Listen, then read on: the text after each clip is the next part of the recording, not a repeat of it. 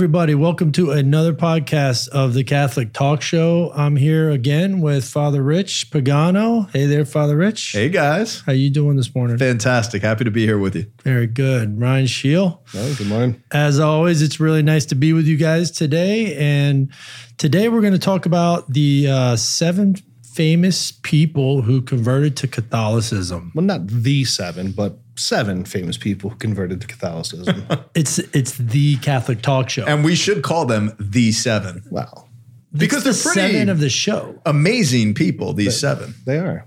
Yeah, you may I be hear- surprised. I hear I hear cowboys in the distance. There's cowboys. Yeah, Yeah, cowboys. What else? there's uh, cowboys, and movie stars and kings and Kings. political activists, all kinds of people. Awesome. Awesome. Well, let's jump in. Absolutely. You know, well, before we get started, um, go to CatholicTalkShow.com. On there, you can subscribe to us, whether you use iTunes or Stitcher, Castbox, uh, Spotify, whatever service you use.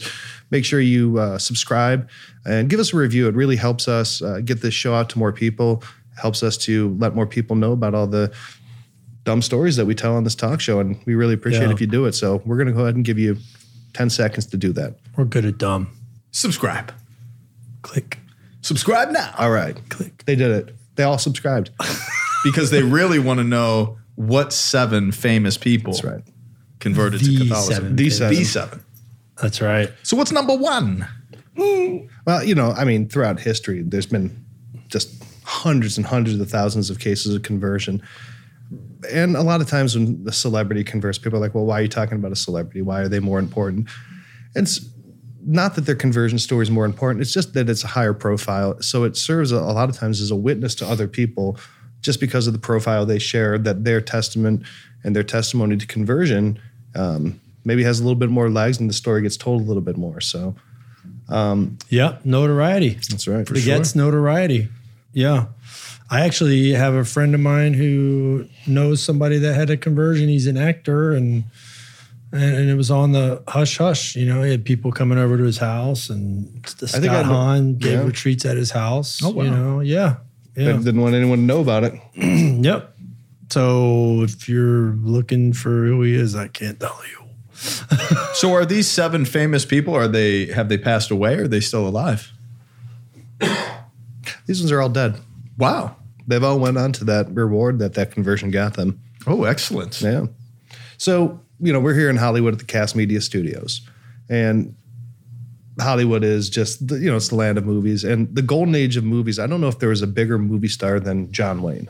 The Duke. No.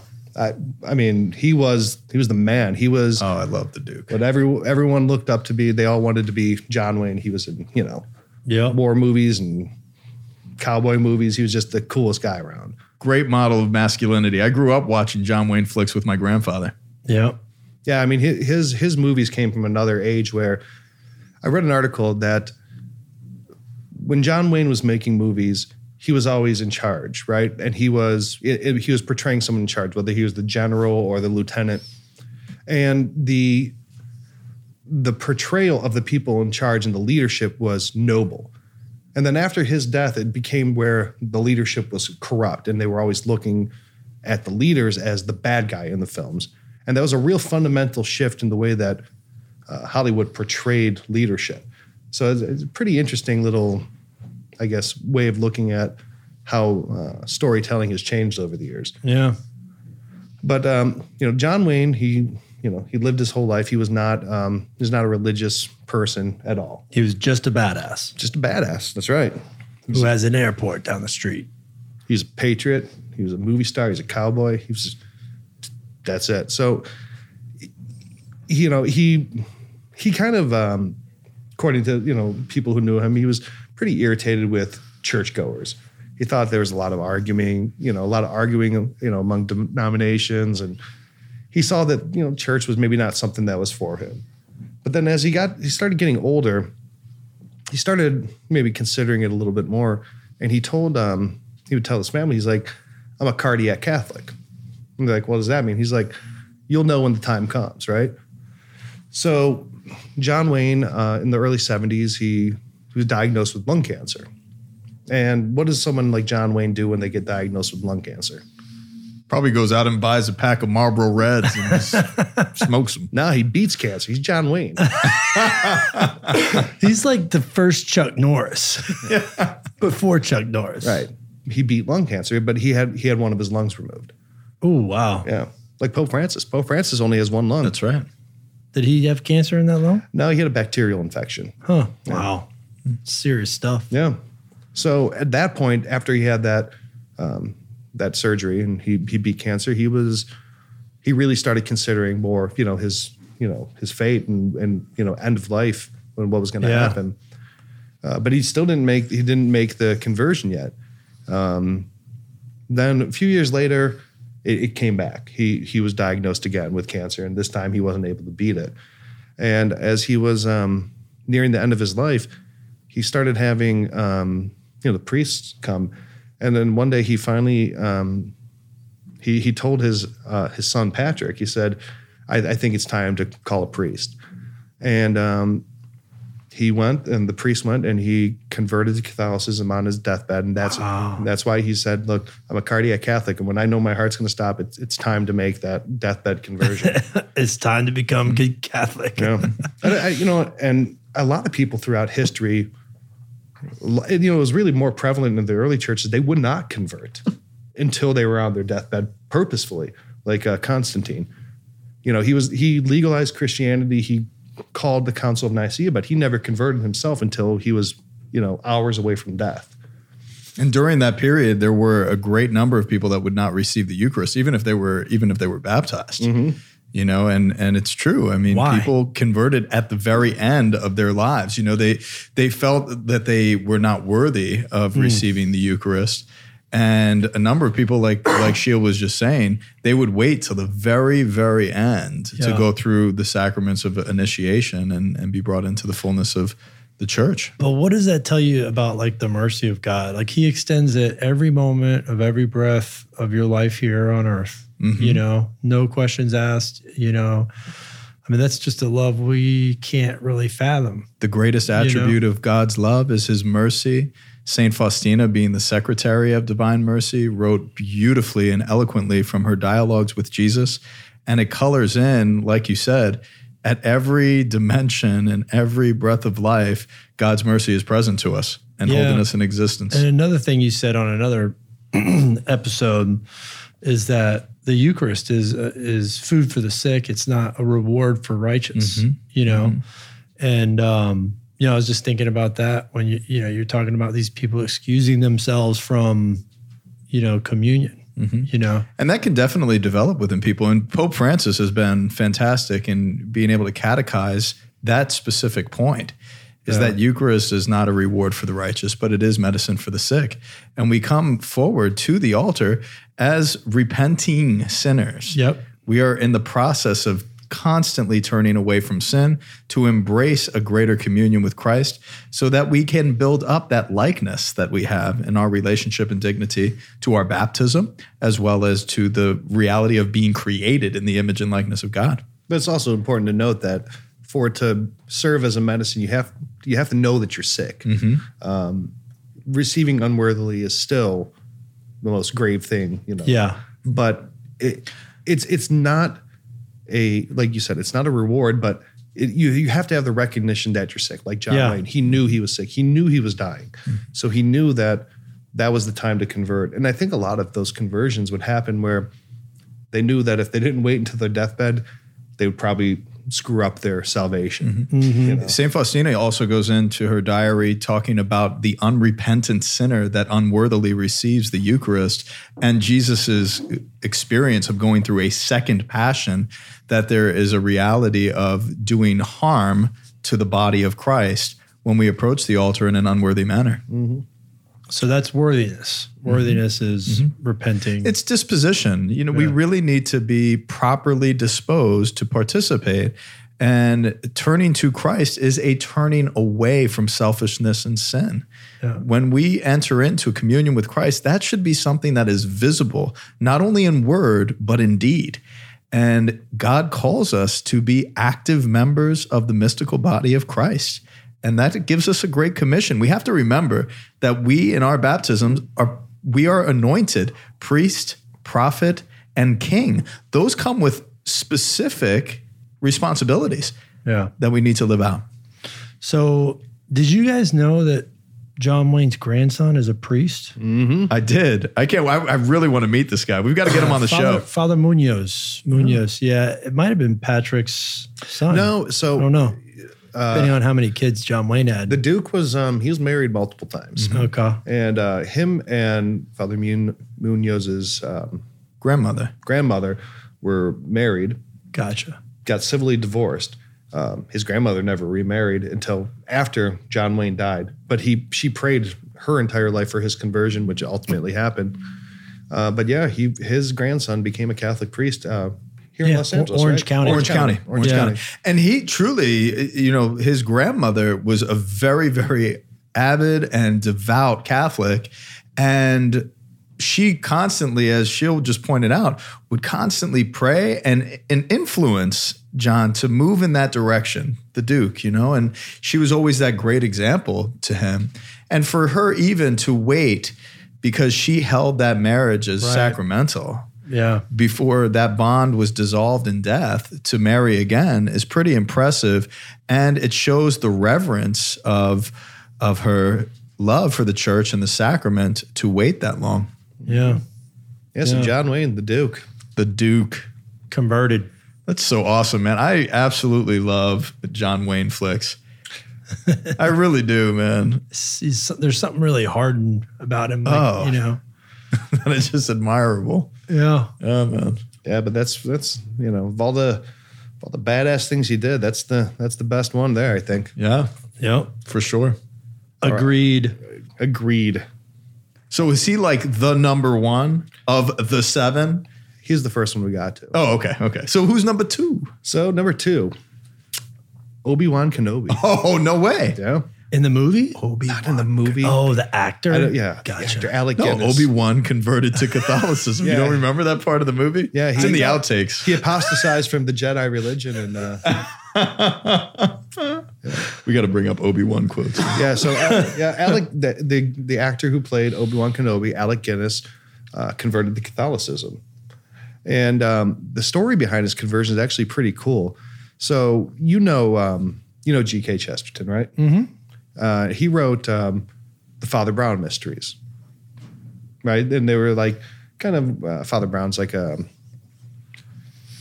I don't know. It's a fictional thing, right? Yeah, it's a fictional Yeah. thing. It's it's murder she wrote before Mur- murder she wrote. They Got ki- I think they kind of ripped it off. You know, he's a you know a parish priest who goes around and solves you know crimes and murders and stuff. Murder, she wrote. That was my grandmother's jam. I love, well, not the song, but the show. My father-in-law, I once uh, we did the the math, and we took the amount of deaths that happened in Murder She Wrote versus the population of the city that shows on the it shows on the sign like Of uh, course you did. and the city where Murder She Wrote takes place has the highest murder rate by like a thousand of anywhere in the world. It's like by far the most dangerous place to live in the world. Next to the Vatican, which has the 100% crime Well, no, rate. the higher crime rate, but Higher the murder crime rate, rate. not Murder even rate, close. yeah, not murder even rate close. is you know Angela Lansbury's like hard man. Like the Duke's got nothing on her. She's like living in like some serious stuff, right? Oh my gosh. So anyway, so Alec Guinness is playing. Um, he was he was playing Sir Allen. Sir Alec Guinness. Yeah, sorry, sir. so he was playing a role in um, a movie about Father Brown, you know, one of the Chesterton Father Brown movies. And he was filming it in um, France. And on a break, he was um, he was dressed up like a priest, right? You know, he's wearing a cassock and he's walking down, and a little kid comes up to him and just holds his hand and walks with him. And he's like, you know, he'd always kind of he'd grown up, you know, Anglican and always had a kind of dislike of Catholicism. But then when he when he experienced that, he's like, you know, any religion that can instill this kind of faith and just goodness in children is something I should look more into. So later on um, in his life, that that that kind of softened his heart towards Catholicism. But later on in his life, his son uh, Matthew contracted polio, and he would start going and praying for his son. Alec Guinness would, and he made a promise that if his son got better, he would convert to Catholicism. His son got better, and um, Obi Wan converted. He paid his dues. He huh? did. You hear a lot of those ca- types of conversion stories, Oh yeah. you know? I pulled up some Obi Wan quotes because I just love it. Be mindful of your thoughts, Anakin. They betray you. And I can't help but think of Ignatian principles for the discernment of spirits as being associated with Yeah. thoughts that angels and demons provoke by thought. And it is that initial appeal, then entertained, that leads the will to concede and move in a particular direction, whether in the direction of virtue or vice. And it's fascinating because Obi Wan knew it. It must have been that inspiration. And the other one that I like to if you strike me down, I shall become more powerful than you can ever imagine. Think of Jesus, you know, think of the saints, think of, think of the martyrs. And even in the in the movie, the star, you know, in Star Wars, that's you know, like that's Yeah. the catalyst, right? Yeah, I, I got to think that uh, George Lucas, when he was, you know, developing the Jedi, there, that really has to have some, you know, correlation to, you know, Spiritual. monks, Catholic monks, order and, of you know, priesthood. yeah. No, for sure. I've thought that too. In the battle between light and darkness, and it's Yeah. so rich. It's absolutely rich. I can't help but imagine though that that beautiful story that you expressed when the kid came up and held his hand. I was in my cassock on the feast of Corpus Christi a number of years ago in Rome, and I was walking down processing with the Blessed Sacrament because they have this tradition of going from St. John Lateran to Santa Maria Maggiore. And the Pope is there adoring the Blessed Sacrament in this motorcade, and thousands of people are in procession to go adore and receive benediction in the courtyard in front of St. Mary Major. And as I was walking, we all filed in to the courtyard and people were pressing up against each other. And we were all squeezed in there. And right next to me was this little Italian kid, probably like six years old, and his mother. And the kid was just frantic. And you could tell, I just looked down and he was just filled with fear and he didn't know what was going on. He couldn't see. And I looked at his mother and I said, in the universal language, you know, I can pick him up and put him on my shoulders.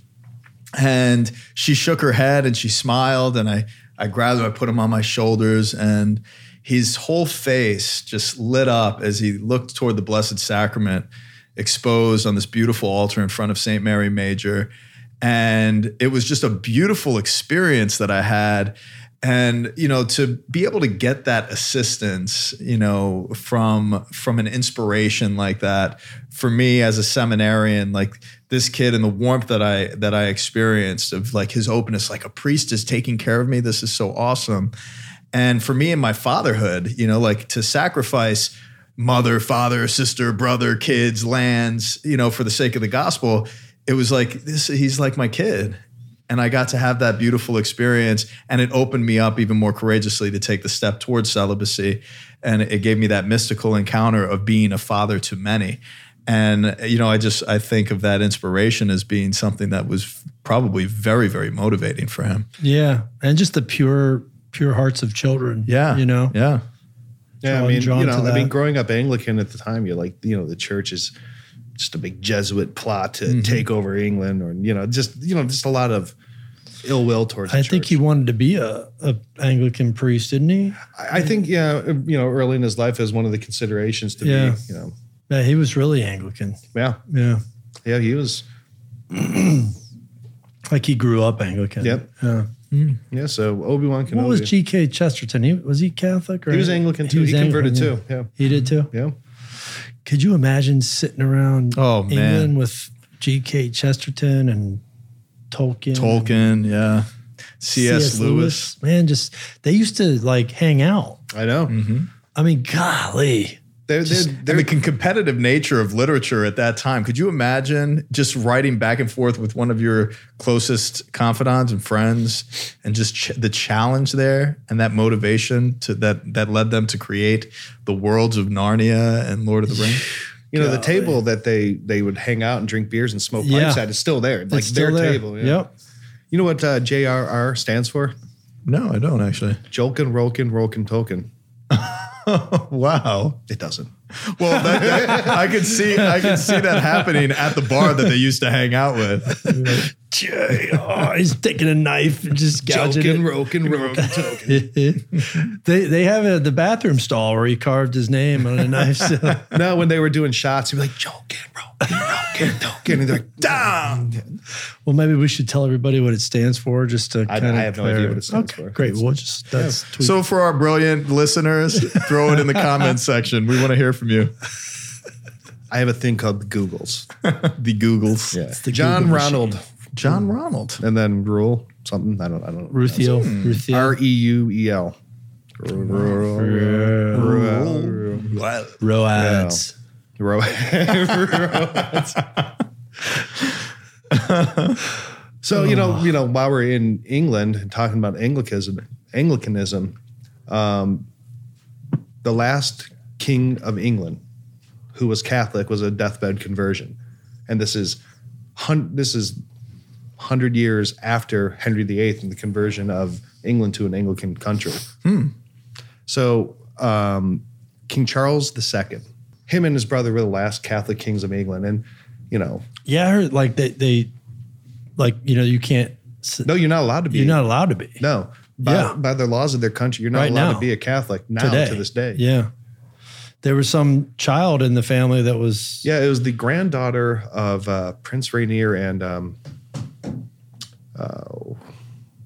Grace Kelly, uh, King and Queen of Monaco, who uh, I think she was like 17th in line for the throne of England. Just seventeen. 17th, Yeah, she had a pretty good shot. yeah.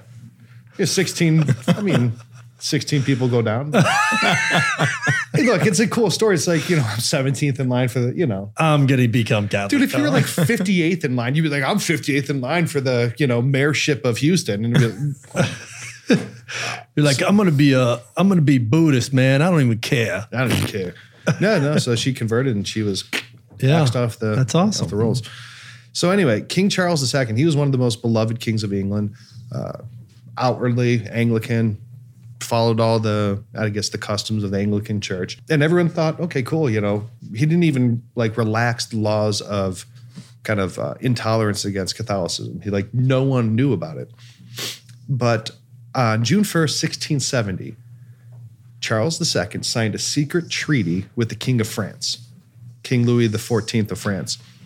And its terms were that in exchange, England would send France 60 warships and 400 soldiers to assist the French in their war against the Dutch. In exchange, Charles II would receive a yearly pension, 6,000 soldiers if there was ever a rebellion against him. But the King of France also said one stipulation for me signing this treaty you have to convert to Catholicism.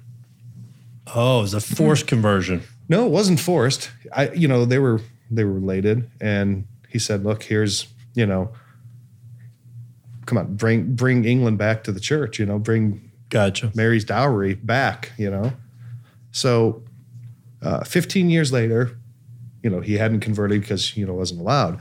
But then he he woke up one morning and he had had a stroke in his sleep. So he was it was clear he wasn't going to get better. So the secret treaty was then time to be enacted.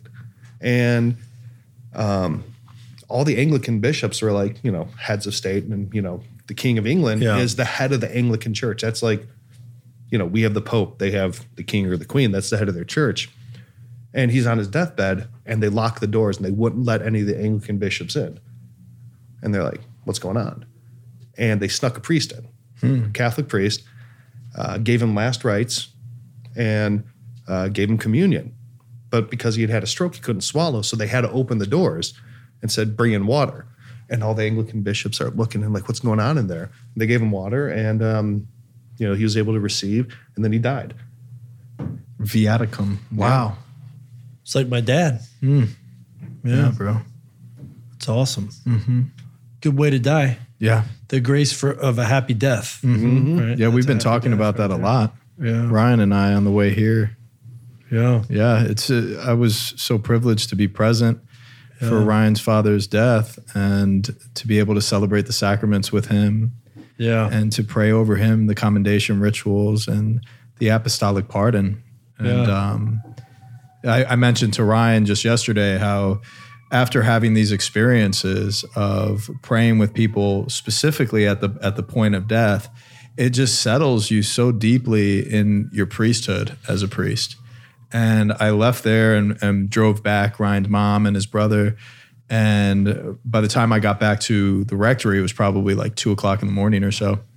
And I just, you know, laid down on my bed and I just said, God, thank you so much for inviting me to this way of life. I could have never imagined how beautiful it is. And, and the grace of a happy death reveals the beauty of God's presence to us at our difficult, most difficult hour.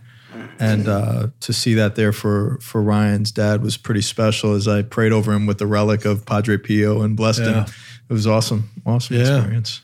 Yeah, I mean, imagine if Queen Elizabeth died, right? She's, and then everyone said she converted to Catholicism. People would be like, What? Yeah. I mean, this Yeah. was a big deal. That's a big deal. and, sure. and, and England doesn't even care much for religion anymore. I mean, the, Yeah. attendance rates are not, you know, what they were at the So time. So did when- they know it after this happened? Well, they did because his brother, uh, James the second, succeeded him, and he was openly Catholic.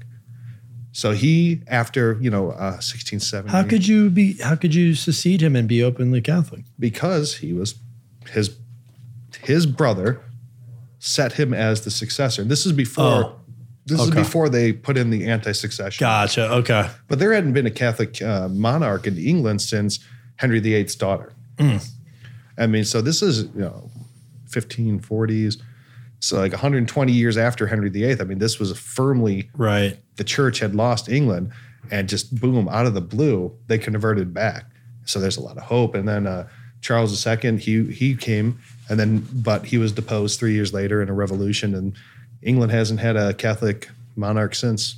Huh. It's a shame. It is. Yeah. I mean, who? I I don't understand who would govern that that rule if it's the king's decision to become Catholic. Well, I think by the what's uh, Magna Carta that the king or the queen has certain duties to the lords, and his king or queenship depends on that. I got you. So it- you know, it's not an absolute monarchy. So, but uh, you know, English Catholicism or pre-Reformation English Catholicism has always been, I think, maybe the most uh, fascinating strain of Catholicism to me. It's the one that, I, to me, really seems just um, one that would really resonate in the world today. It was vibrant, it was lively, it was very earthy, um, very joyful, but very somber at the same time. And um, it's always been a shame to me looking when I'm reading history books that, you know, during the Reformation over, you know, a divorce that, you know, Yeah. the church lost like England. that. Yeah. Yeah. And you know, and here's the the, the crazy thing is that the very uh, child that uh, Henry VIII, or the first woman that he was married to, um, her child was the one that actually ended up succeeding him after all of his, Right. you know, and she was Catholic.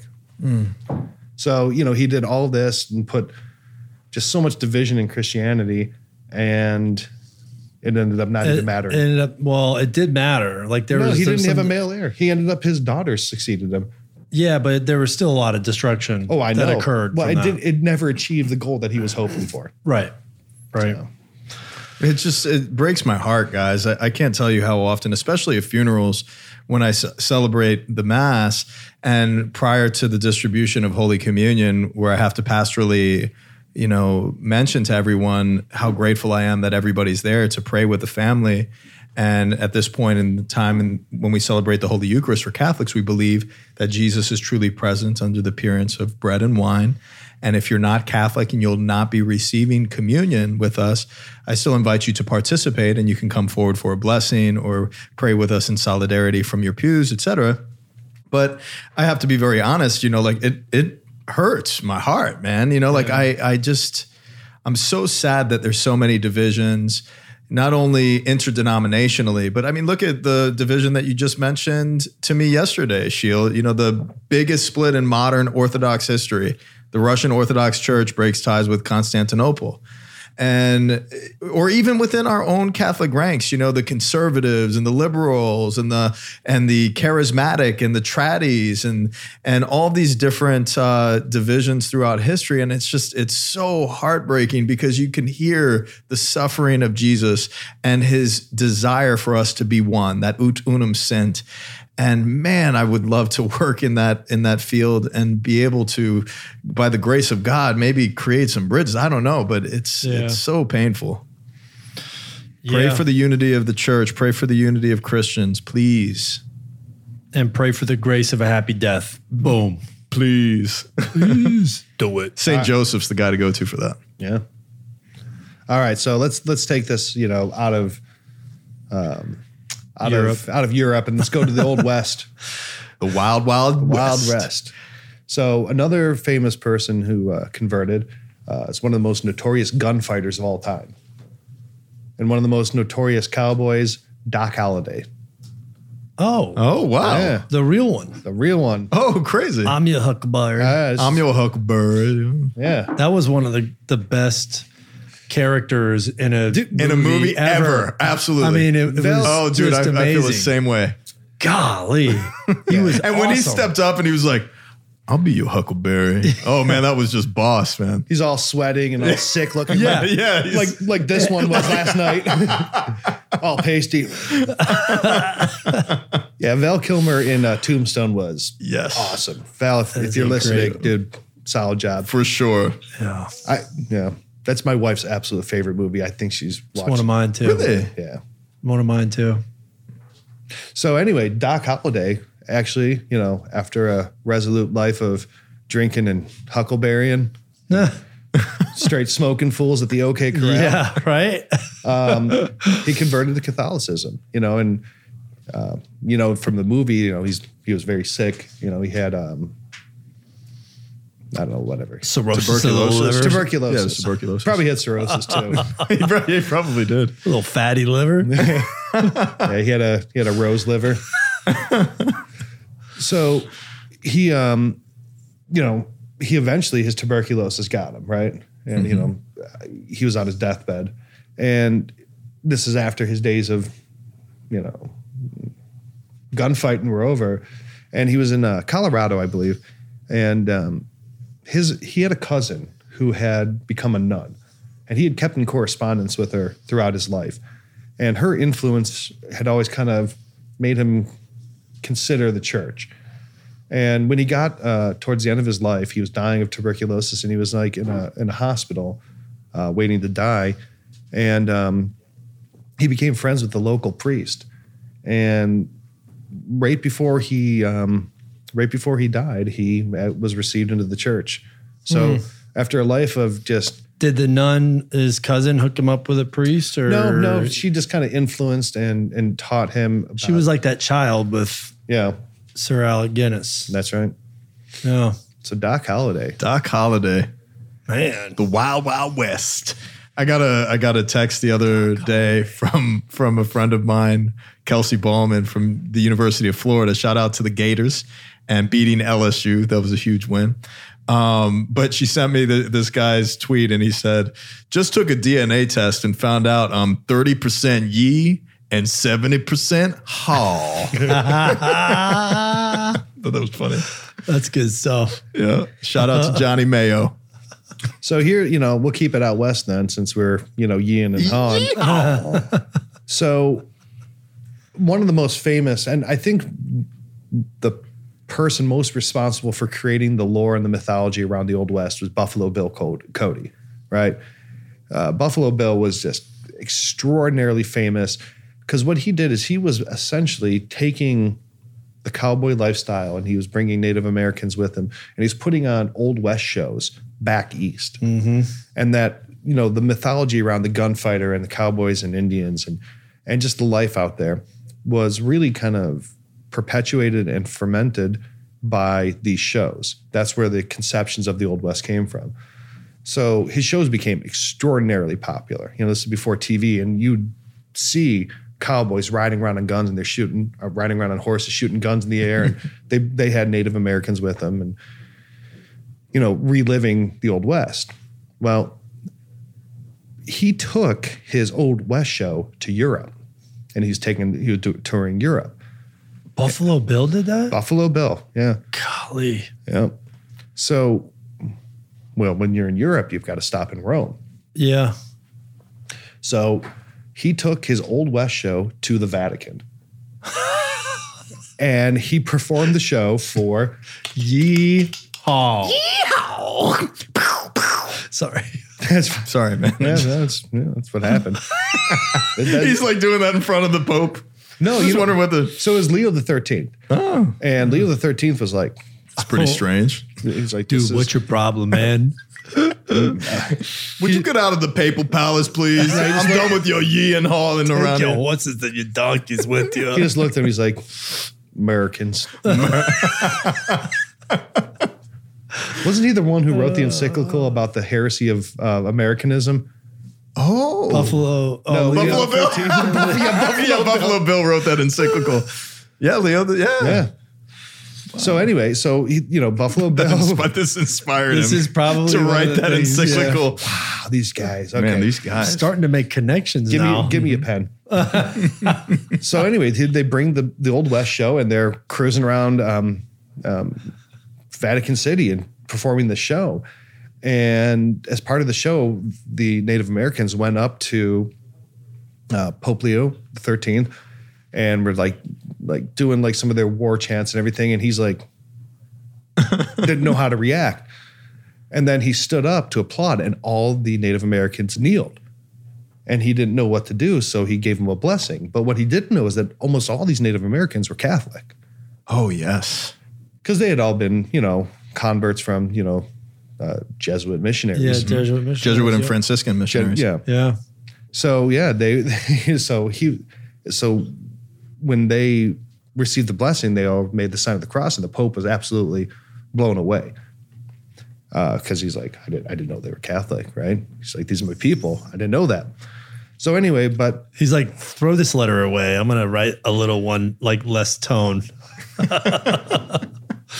So eventually, you know, Buffalo Bill packed up the show and uh, he was nearing his death again. And uh, he'd been a Freemason his whole life and, you know, kind of maybe exploiting um, some of the cultures and whatnot. But um, at the end of his life, he again um, asked for the conversion to the Catholic Church. Again, another deathbed conversion that, you know, he'd lived this kind of crazy, wild life of old west and then traveling the world and doing all kinds of things and then finally at the end of his life the only thing that he was left with was his eventual meeting with god and how he wanted to approach that and his conversion to catholicism again was you know what he decided to do How beautiful, dude. Yeah. That's excellent.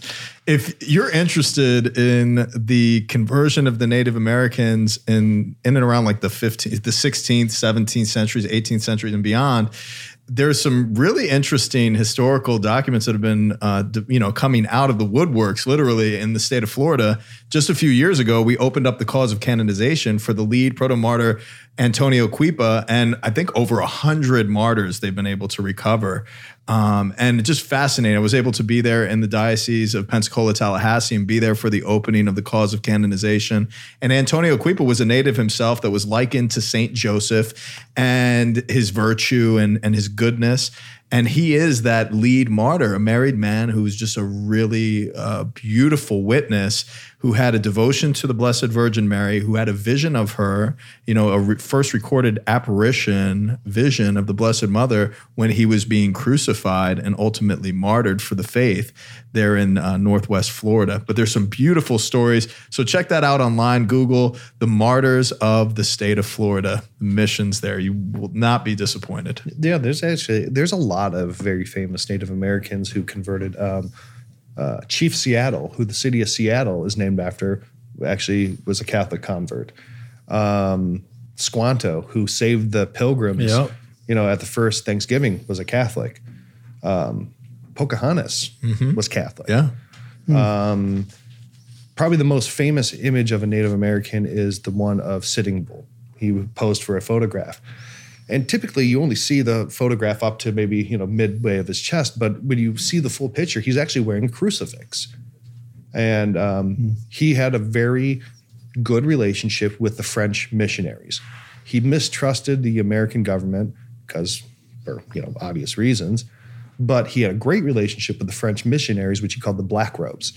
And one of his most uh, treasured possessions was a crucifix that the Black Robes have given to him, and he wore it his whole life. And there's there's conflicting reports of whether or not he actually converted on his deathbed too. Wow.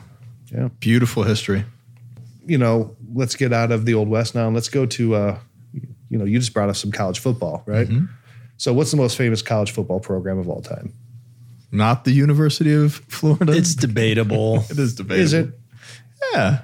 We we know it's Notre Dame. Notre I was Dame, about to yeah. say Notre Notre, Dame. Dame, like is, And Notre Dame's playing very well this year. they basically play in a museum. Right. I mean, You know, They do. They do. is there better programs? Maybe. Yeah. Have they? pro- Is there teams that have produced more players? Probably. Is there one that's more iconic as a college football team? Probably not. Not more iconic. No.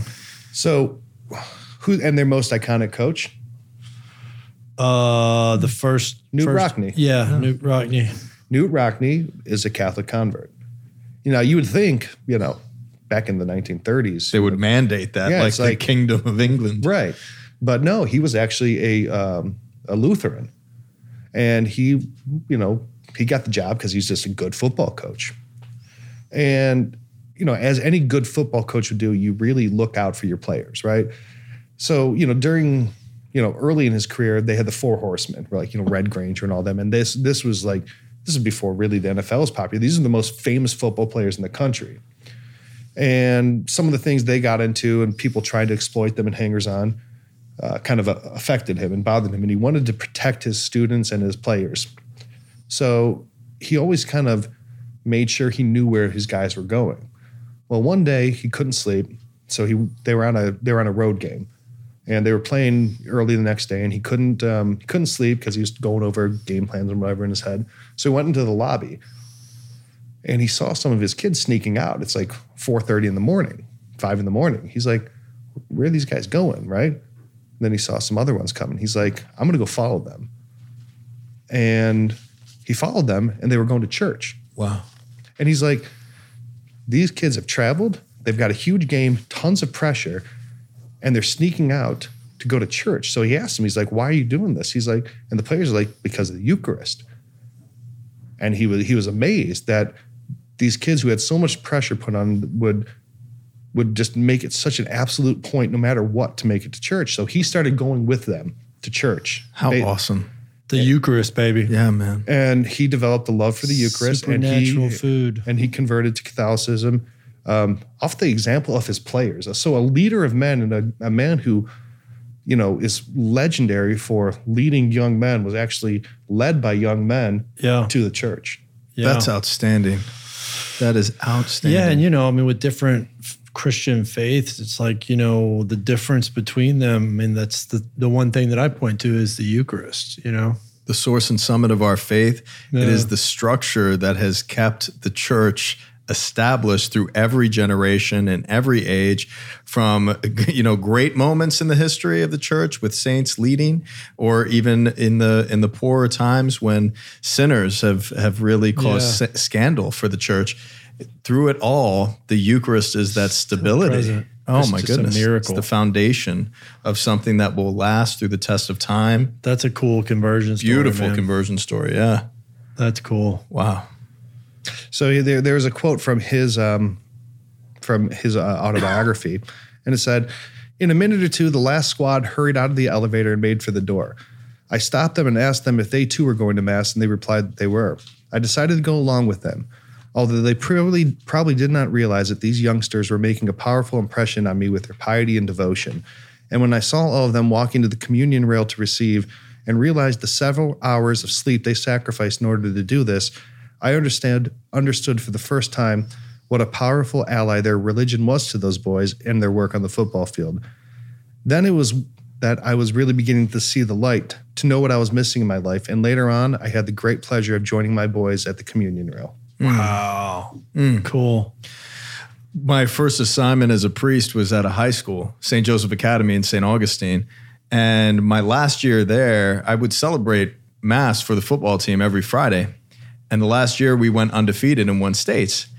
And the in that beautiful experience of gathering together um, each and every Friday, these kids, they were incredible, man. And, and they wanted to spend time with the Blessed Sacrament before. They wanted to pray the St. Michael prayer before the game. Man. They, they wore they wore the image of St. Michael underneath their pads and stuff like That's that. Like they were just they were incredible kids.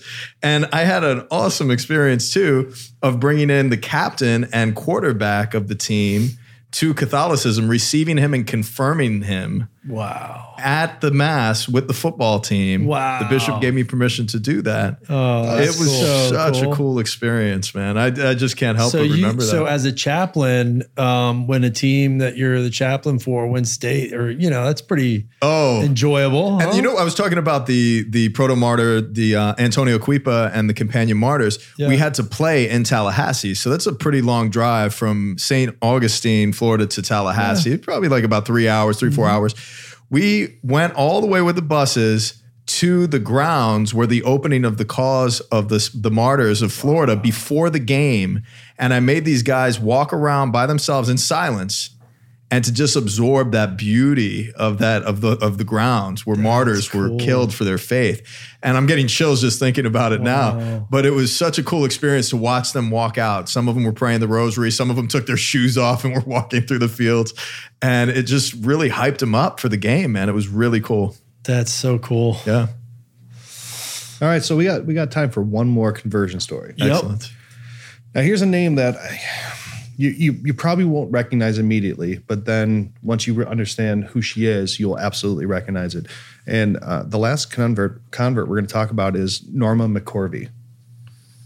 That doesn't ring a bell for me. Do you know? So she's more well known as Jane Roe. Chamber. Oh, from Roe v. Wade. from Roe v. Wade. Wow. Oh, that's right. Yeah, Yeah, and so Jane Roe was like the plaintiff or something. Like She was. that? Yeah, So- she was a plaintiff. so she was a young mother in, in, in a troubled marriage and she was facing an unplanned pregnancy. And her friends told her to uh, say she had been raped so she can get an abortion legally. But that fell through and she wasn't able to get one. So there was she was then referred to a um, attorney who had been looking for a case to kind of serve as the I guess To plat- drive through the courts, to drive to to get to the courts, Supreme to Court, get to Supreme get a yeah. law or something like that. So yeah. yeah. So they they this attorney Sarah Weddington told McCorvey, um, "I'm going to take your case," and she used it as her platform to push, you know, up to, all the way up to the Supreme Court, Roe v. Wade. Roe being Norma McCorvey. But here's the crazy thing: that by the time that the case had got to the Supreme Court, McCorvey already had her daughter. She never actually got an abortion. What? Yeah. So the case Roe v. Wade, the child that was in question was actually born. Wow. Hmm. Yeah, I knew she converted. She she converted, but I didn't know that she had the child. Well, maybe the case was centered around the transactional thing that couldn't occur, could occur. right and, and it was but i think i think it'd be interesting for most people when they haven't really considered that the the, the child the life that hung in the balance there was oh, wow, actually yeah. Yeah. given birth so um you know after the case you know she her life was kind of a wreck and she she had a very hard life um she, Is she still alive? no she passed away a few years ago Gotcha. after that case, she um, um, continued to, her work in uh, pro-choice advocacy. Um, but then, you know, as the years went on, I think you know she started to feel a lot of guilt about her involvement in uh, what her case had brought to the country and to the world and into into people. And um, you know, she said, I was a very confused 20 year old, 21 year old with one child and facing an unplanned pregnancy. At the time, I fought to obtain a legal abortion, but truth be told, I have three daughters and never had an abortion. And she has those daughters. And because of her case, a lot of other people don't have their daughters, they don't have their sons. And she felt a lot of guilt and a lot of regret for that. And um, she, she lived with that lie that she told her that she told herself. She said i live with the lie that what i had done was okay. And finally she realized that abortion didn't solve the problems that she thought her life was going to experience from having a child. And she eventually Because she had all the kids. she had the kids Yeah. and and but then I think the perspective. So she had a rough she had a rough life, Sure. but eventually, after being in that case and being in pro-choice advocacy, she eventually converted first to Christianity, but then ultimately to Catholicism um, a couple years before her death. Wow. So Roe in Roe versus Wade is Catholic. She converted to Catholicism because Wow. even she, the Roe, Knew something that was inherently Wrong. Yeah, she kind of your conscience, Right. You know. You know, I I have to say this. You know, so often the Catholic Church always gets pinned as being that ultra conservative institution that uh, you know lays out all of these laws and these rules and judges you know everyone for their sins and and whatnot. You know, abortion every every year when the March for Life came around, and I remember many times with Ryan Delacroix in D.C. and and uh, you know participating in the march is such a powerful testimony to what the Catholic Church believes in. And but I also want to present another side of this too, because I can't tell you how many times people will come to me to speak about having an abortion and that regret having the abortion and then feel terrible. And then, it, you know, we're the ones who receive them after Planned Parenthood. We receive them after they follow through with the abortion. And I think it's just absolutely beautiful to see God's loving mercy present in the church that receives Roe from Roe v. Wade back into the arms of the embrace of Christ. yeah, when when she made that decision, she they didn't they didn't force her to convert, but when she found it in her heart that it was time to convert, the church was there for her. Yeah. You know, that's I think that's incredibly powerful. And really think that there's an incredible amount of wisdom in what Pope Francis did when he gave, you know, that dispensation that, you know, priests can forgive abortions. Mm-hmm. Because previously in the Catholic Church it had always been that Pope abor- Francis gave that. It was reserved to the tribunal, the apostolic penitentiary, that only the Holy Father could uh, Forgive. absolve and forgive that sin. Just recently. yeah. Yeah, yeah. And it was it was also given by the the bishops to the to America because of the epidemic that it is. And then the bishops gave permission and an indult for the priests to receive that in confession and give absolution a number of years back, I think under the papacy of John Paul II. Yeah. But this officially, universally throughout the world, Pope Francis opened that up to Now it's still being it's still a forgiveness directly from the Holy Father, but with the indult mm-hmm. of the Pope. But I, I think it's really wise because no matter where you come down on abortion, there's a there's a lot of hurt around it. Whether There is. Yeah. and, and the church, you know, has been in the in, in the middle of the debate, but ultimately, at the end of the day, the amount of healing that she has to offer is probably just as important as her defensive life. Is also her her um, um, the church's a willingness to heal the lives that have been affected by it one way or the other. Yes. You asked me if I cried on another episode with a movie, but I remember when I was at Assumption Church, I was in the seminary at the time, and I went into this convent, the little convent, old convent. I guess it wasn't used as a convent anymore. Maybe it was. And uh, my job was just go in and clean it up, you know, and everything because they just had a retreat. So I didn't know what kind of retreat it was. I just walked in and um, started cleaning stuff up. And then I went into where the, they had like a little altar. And then there was this basket in front of the altar. And there were these roses there. And I just knew, like, I knew that that's, that was the retreat. It, re- it represented. I just like, like, it just hit my heart, Wow. man. I was just like, whoa, these women, you know, that they had an abortion and this was like a Rachel's Vineyard Mm-hmm. Yeah. type of a retreat. I think it was. Wow. Yeah. But it just, you know, I just What's don't, I don't know that Rachel's pain. Vineyard? it's it's a retreat for uh, men and women, uh, primarily many, mostly women attend women, the yeah. retreat, but it's for people who are suffering after an abortion to receive that prayer for healing and to receive counsel and to receive the support that people need. Um, after following through with something that they may not feel very secure about um, Yeah. moving toward. And it's been a, a beautiful ministry in the church for many, many years. And I'm hoping to participate in some upcoming retreats in my diocese in Florida. But uh, yeah, it's important to remember that the church is not a cold institution, but she is a mother. The church is a mother to us, and she is constantly drawing us in to clean us up, to heal us, to listen to us, to hold us when we need to be held.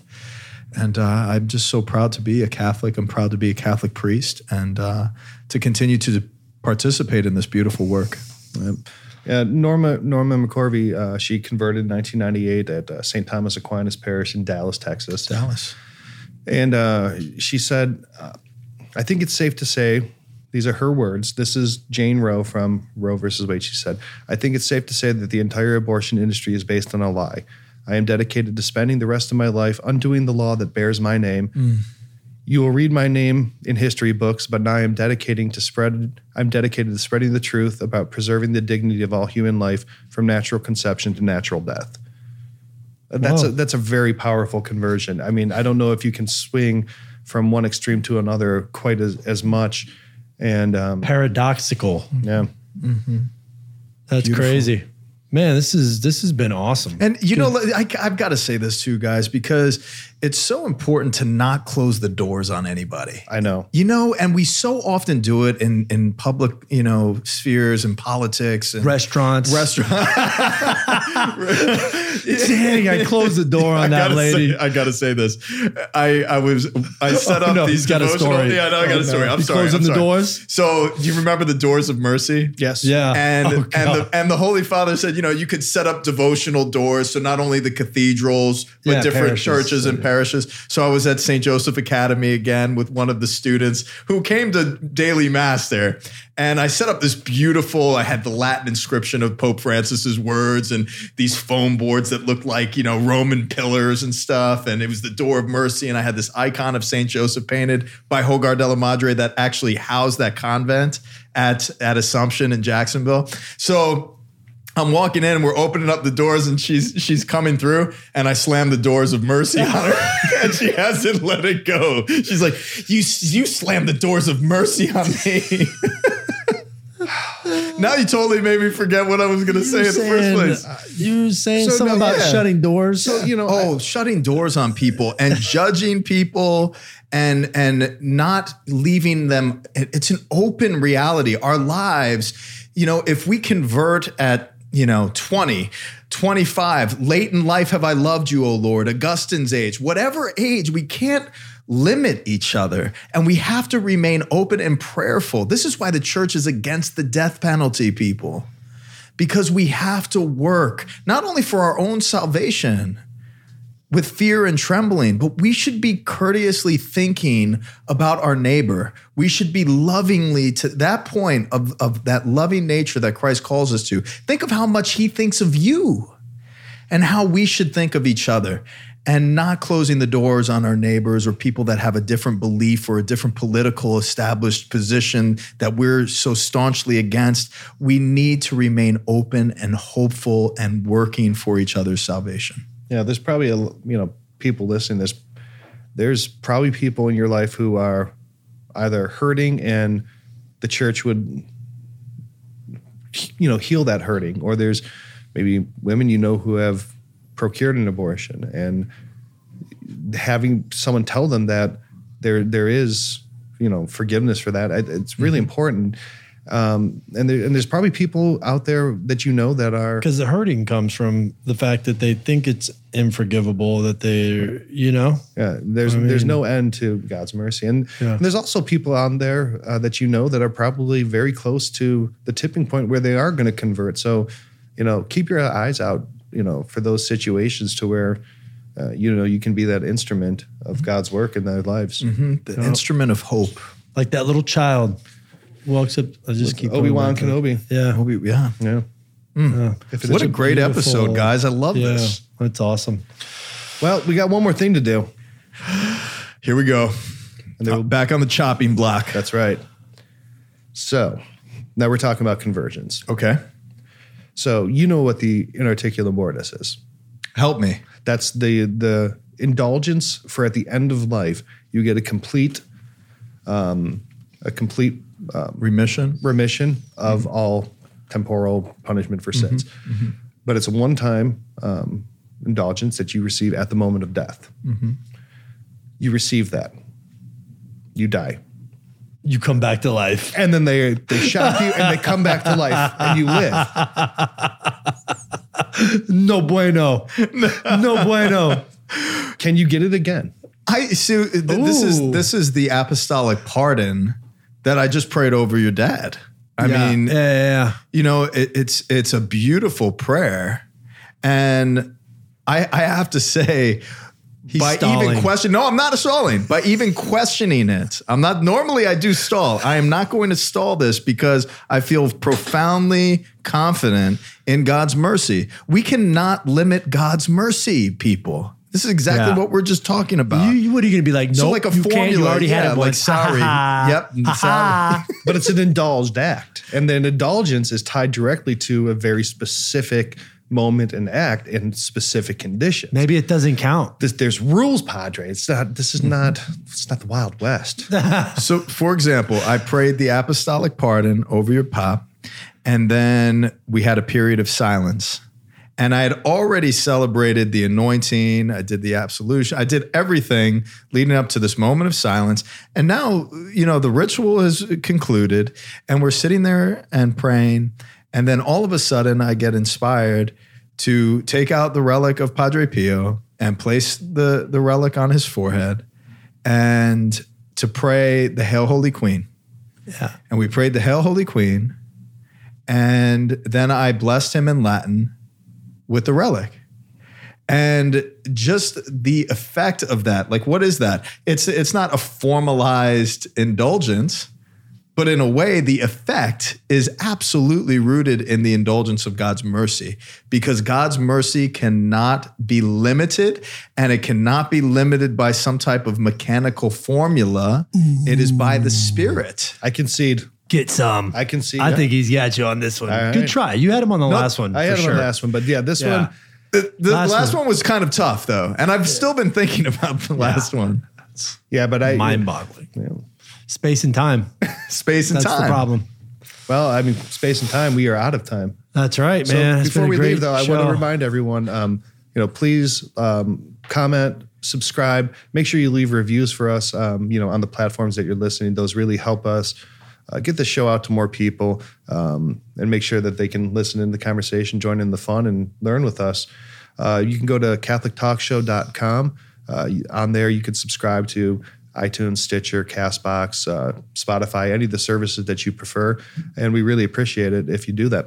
Thanks Yep. for spending time with us, guys. It was really, it was awesome. It's always a pleasure being with you guys. Yep, that's a wrap on the Catholic Talk Show. And may God continue to bless and enrich you. Live graciously, my people.